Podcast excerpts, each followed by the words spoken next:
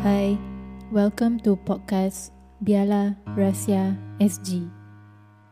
Sebelum tu nak cakap sikit, bukan nak cakap lah, nak remind yang podcast ni can be quite disturbing and tak selesa for some individuals. So listeners discretion is advised. Podcast ni pun is not suitable for 18 years old and below.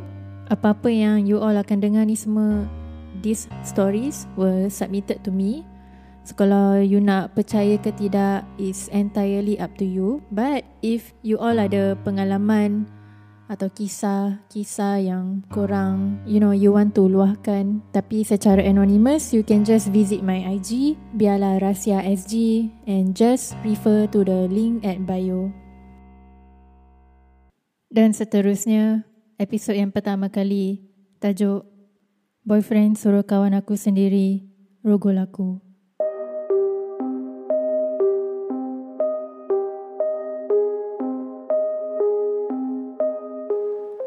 Lima tahun.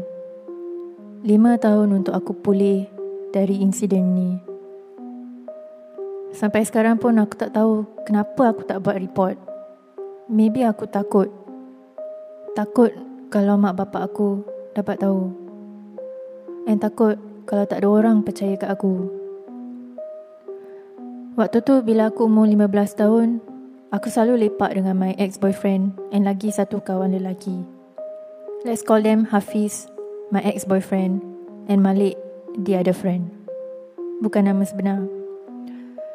Actually, aku dah lama kenal orang, so I can say that I'm very comfortable with them lah. Because dah selalu asyik berjumpa and lipat semua kan. And since Hafiz, my ex-boyfriend, was always around, I felt safe and I trust him. I mean, yalah, boyfriend kan. But I was wrong. But macam peribahasa Melayu, harapkan pagar pagar makan padi. Inilah cerita aku. Selalunya kita orang tiga selalu lepak sampai pagi. Biasalah masih muda kan. So it's usually the three of us. Hafiz dan Malik selalu asyik gayut kat handphone, main game sama-sama. So perkara ni dah jadi biasa every time kita orang lepak. And aku pun buat hal sendiri. Sampailah ke esok pagi, matahari dah terbit, baru kita orang balik. Tetapi satu malam ni everything change. As usual, kita orang tiga jumpa and lipat-lipat kat void deck. Void deck situ kat luar dia ada garden tau. At this time, dah lepas 12 malam. It was quiet and nobody was around except us. Macam biasa, Hafiz and Malik on the phone main game. Aku pula dah mula rasa bosan And so I told Hafiz that aku nak jalan-jalan kat garden. When aku pergi garden situ, obviously memang tak ada orang. And I was all by myself there. Aku pun mulalah buat stretching semua. Because dah lama duduk sangat kat void deck tadi. Bila aku tengah stretching, tiba-tiba ada orang peluk aku dari belakang. And tangan dia tutup mulut aku. Aku pun terkejut lah. Fikir siapa kan? Sekali pusing dan tengok It was Hafiz My boyfriend at that time. I was confused Kenapa dia tutup mulut aku? And then I realise Tangan dia Lagi satu Started to go Into my pants. And he begin To touch me there. I was shocked. And badan aku Macam paralyzed. But aku managed to call out Malik my friend for help. At this time, I was really scared and really hoping Malik would come to rescue me quickly. Yang peliknya, bila Malik datang, dia macam tak tahu apa nak buat. He was stunned. Hafiz still holding on to me and aku feel as if tak boleh escape from him. The next thing I know, Hafiz raped me in front of my friend. I was totally helpless, scared and don't know what to do. Yang paling aku tak sangka, after Hafiz raped me, dia boleh tanya Malik if he wants to try on me.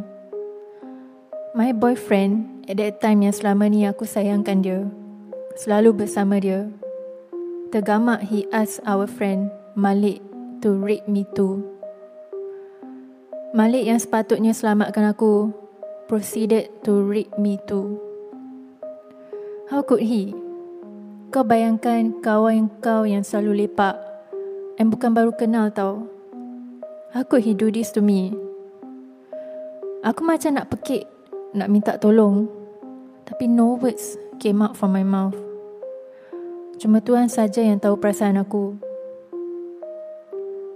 After that incident tu, I still remember Hafiz cakap, tak ada orang akan percaya ke aku if I decided to report. I begin to delete my social media and because I was traumatized from that incident, it got so bad that aku sampai nak bunuh diri tiga kali. Sampai masuk hospital and had to be referred to IMH. Because of this, I had to go counselling until today. So you can imagine the trauma that impacted me sampai sekarang. I still feel suicidal, but I choose to redha. I just hope girls out there, please be careful of who you are with. Kawan tak kawan, watch yourself.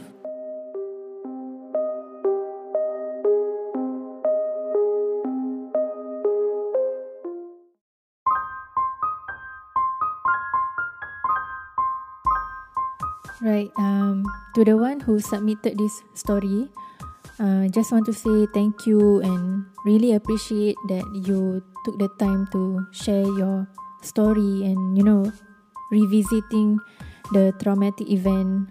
I know it can be macam tak selesa lah, but really I do appreciate it sebab your story ada message jugalah behind it. Kawan lelaki atau matai you know when we were young kan masa remaja, remaja pun macam kadang we are too naive. And for me ya yeah, kadang aku pun senang terpercayakan orang.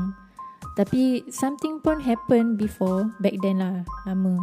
And because of that incident aku don't trust anyone even dengan the same gender female. And yeah lah it's, it's just that maybe that is my my protection.